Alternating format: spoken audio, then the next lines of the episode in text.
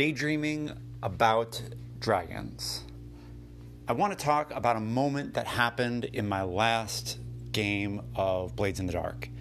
And it is applicable to any kind of role playing game. So if you are not a Blades fan, that's fine.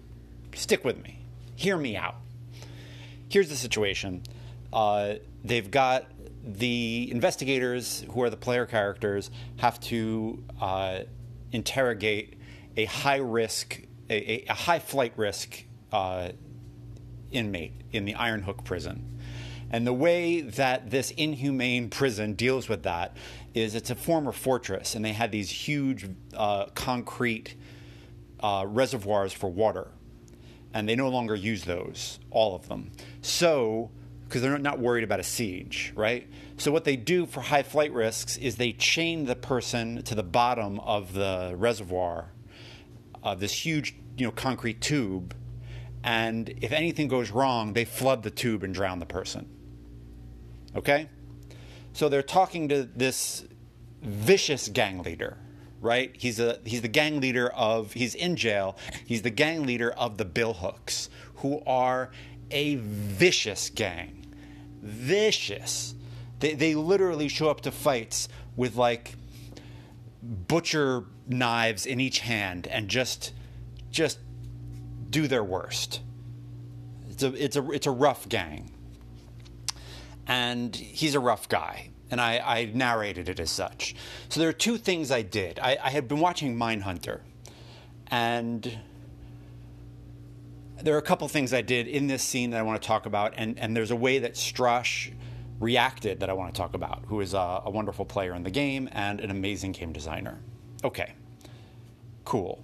So, one thing I did is I wanted the Corval, who's the gang leader, to say awful things to the characters, but I did not want to say these awful things.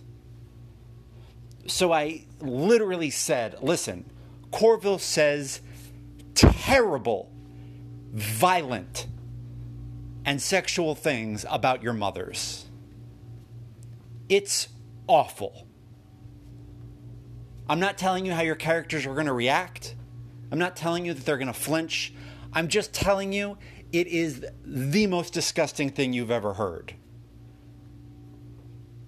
And that way I leave it up to the players and I don't have to scream misogynist things at my players. So that's one technique I want to throw at you. Is just describe what the character is doing instead of actually trying to get a reaction out of your players.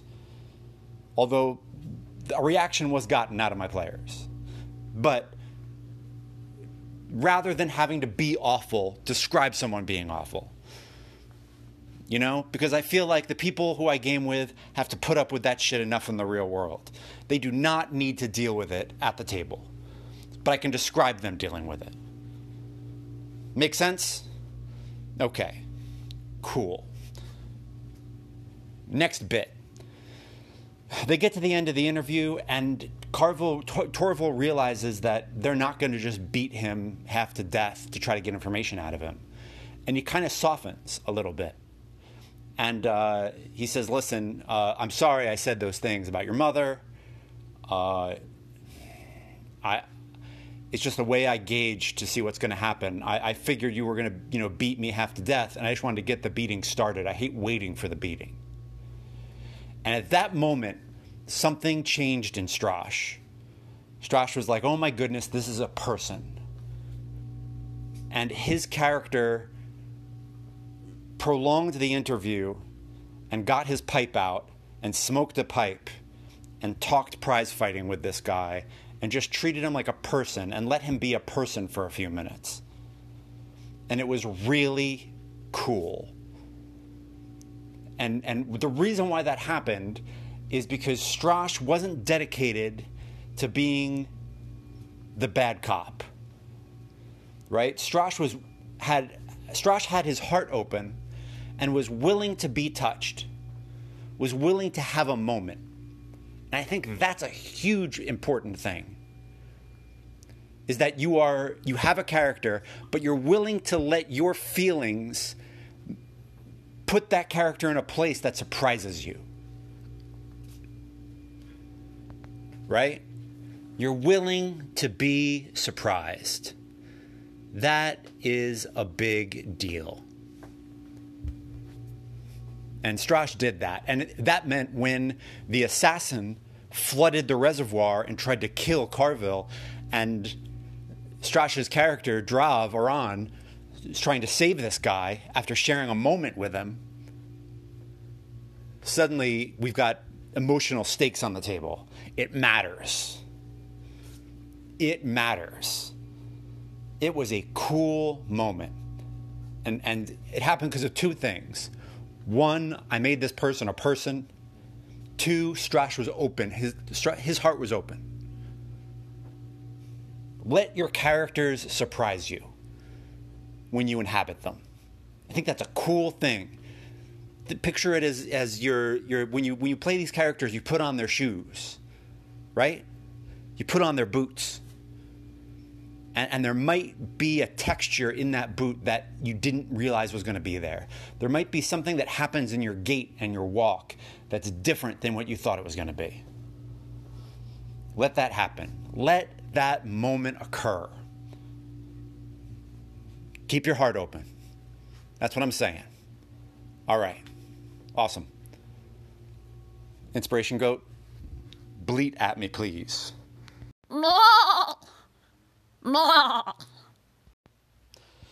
Good one, Inspiration Goat. Good idea. So, yeah, we're going to talk about it. We're going to talk about Mindhunters. Uh, I talked about it, I kind of mentioned it in the last segment. So, let's talk about it in this one uh, and what we can learn from it about playing our characters. Okay?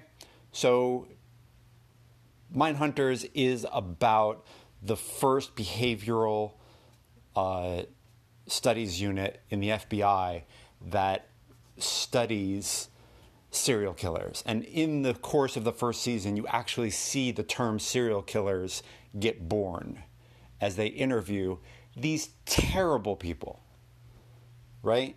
I mean, awful people. It is grim, uh, but also fascinating. I could stop. I couldn't turn away. I could not turn away. All right. So, what do I want to talk about? Do I want to talk about horror? Do I want to talk about how to make serial killer villains? No, I'm not. That's not what I'm going to talk about today. Maybe that'll be something I talk about later. Uh, season two is coming, so maybe that'll jar more stuff. And I'm, this is a type of show that I think I'm going to watch over and over again. So I don't think this is the only thing I'm going to do uh, about Mindhunters. So season two is, is coming in about a week. So but a week from when I'm recording this, by the time this gets out, season two might very well be up on Netflix. Okay. Blah, blah, blah, blah. What do I want to talk about regarding gaming in Mindhunters? I like the way the characters are affected by what they're going through and what they're studying. They are brushing up against something terrible and e- kind of evil. Not kind of, evil that our world helps create and you can't help but bring that home with you. So I want you to think about that when you're making characters who are going through terrible things. You know? How does it change your character that they have to go to sleep knowing that they very well might be woken up by bandits or goblins or a manticore attacking? And the only thing between you and dying in your sleep is your friend sitting by the fire, whittling, while you catch some sleep so you can memorize some spells and that can sink into your brain meat. What does that do to you when you come back to town? Because you don't just go to sleep and then you're fine. Your body doesn't separate like that. No, no, no, no, no, no, no, no, no your body has trouble getting off high alert. What happens to you as a human when you go back home to your family and suddenly you just want to go to sleep next to your spouse? What happens when you wake up in the night groping for your sword and you can't find it? What happens when you face down a dragon and you've watched a dragon melt your comrades and you come home? Now, I'm not saying I need every game to be a full on PTSD nightmare. Not what I'm saying. What I am saying is it's a fun exercise to think about how all this stuff affects your character and how they get it out. You know, you might be in a, you might be playing in like a medieval paradigm where they don't have a therapist, but they've got somebody they talk to. Right? Who do they go to talk to? Their priest? Their cousin? Their spouse? Who is it? Who do they unload on? Their neighbor? Their, the innkeeper who they know was a former adventurer? Hey man, listen, I waited till the inn was almost closed because I had to talk to you about some stuff. And you know the innkeeper is just going to be like, Yup, yup, this happens all the time. I have to talk adventurers through this all the time. This is normal. Let's talk it out. I'm going to close up the joint and we're going to talk. And that's cool. It's cool to have conversations in character about the adventures you've had and process them. It's kind of awesome. And it can get you in touch with your character in a way that you might not otherwise have done. And as a GM, let those moments happen. If you're playing a modern game, get those characters into therapy. You think Delta Green doesn't have therapists? Man, they must have they must have world-class spec ops therapists keep their people in the field. And it happened with our Unknown Armies game back in the day. Our characters were in therapy, and it was really fun. It was a really fun way to process everything, a fun way to kind of downshift and, and process the madness these characters go through. So give it a shot. Have your characters talk about stuff. Process the the trauma of what they're going through or process the fun. Listen, I, I, you know, process all of it in a fun way. Whatever it is, whatever it is, whether it's the bard being asked to tell the story of, of the great battle, you know, at the crossroads, cool. That's a fun way to process too. But going over what happens in the game is, is fun. Makes it feel legendary. It makes it feel real. You know, it's a cool way for players to celebrate things other players did. Yeah, you know, I was about to die and the paladin came over and, and put their blessing on me. And I don't even worship his God, and his God healed me. Cool. How does that affect you as a player? Good stuff. Let me know how this is happening at your table. I'd love to hear about it, okay? How do your characters process the madness, the adventure? the swords, the sorcery. Great mirth and great melancholy. Looking forward to hearing about it. All right, more info in the outro. If you would like to support Daydreaming About Dragons, thank you. I appreciate that. Here's how you do it uh, you can hit the support this show button and drop me some money every month. That's appreciated. You can purchase the Dictionary of Mu uh, which is my uh, swords and sorcery science fantasy version of Mars, somewhere between the three points. If there's a triangle, and the three points of the triangle were the Bible, Conan the Conqueror, and Barsoom. Uh, Dictionary of Mu would be in the middle of that. So if those three points sound interesting, pick it up. Let me know what you think. And the other way to support is to drop me an email. Let me know. What, what do you think? What are your thoughts? Do you agree? Do you disagree? Have you seen something like this at your table? I'd love to hear it. I'd love to hear what's going on with you. If you have any questions, you want to hear some follow up to something I said, I said a weird sentence, and you're like, what does that sentence mean? Let me know.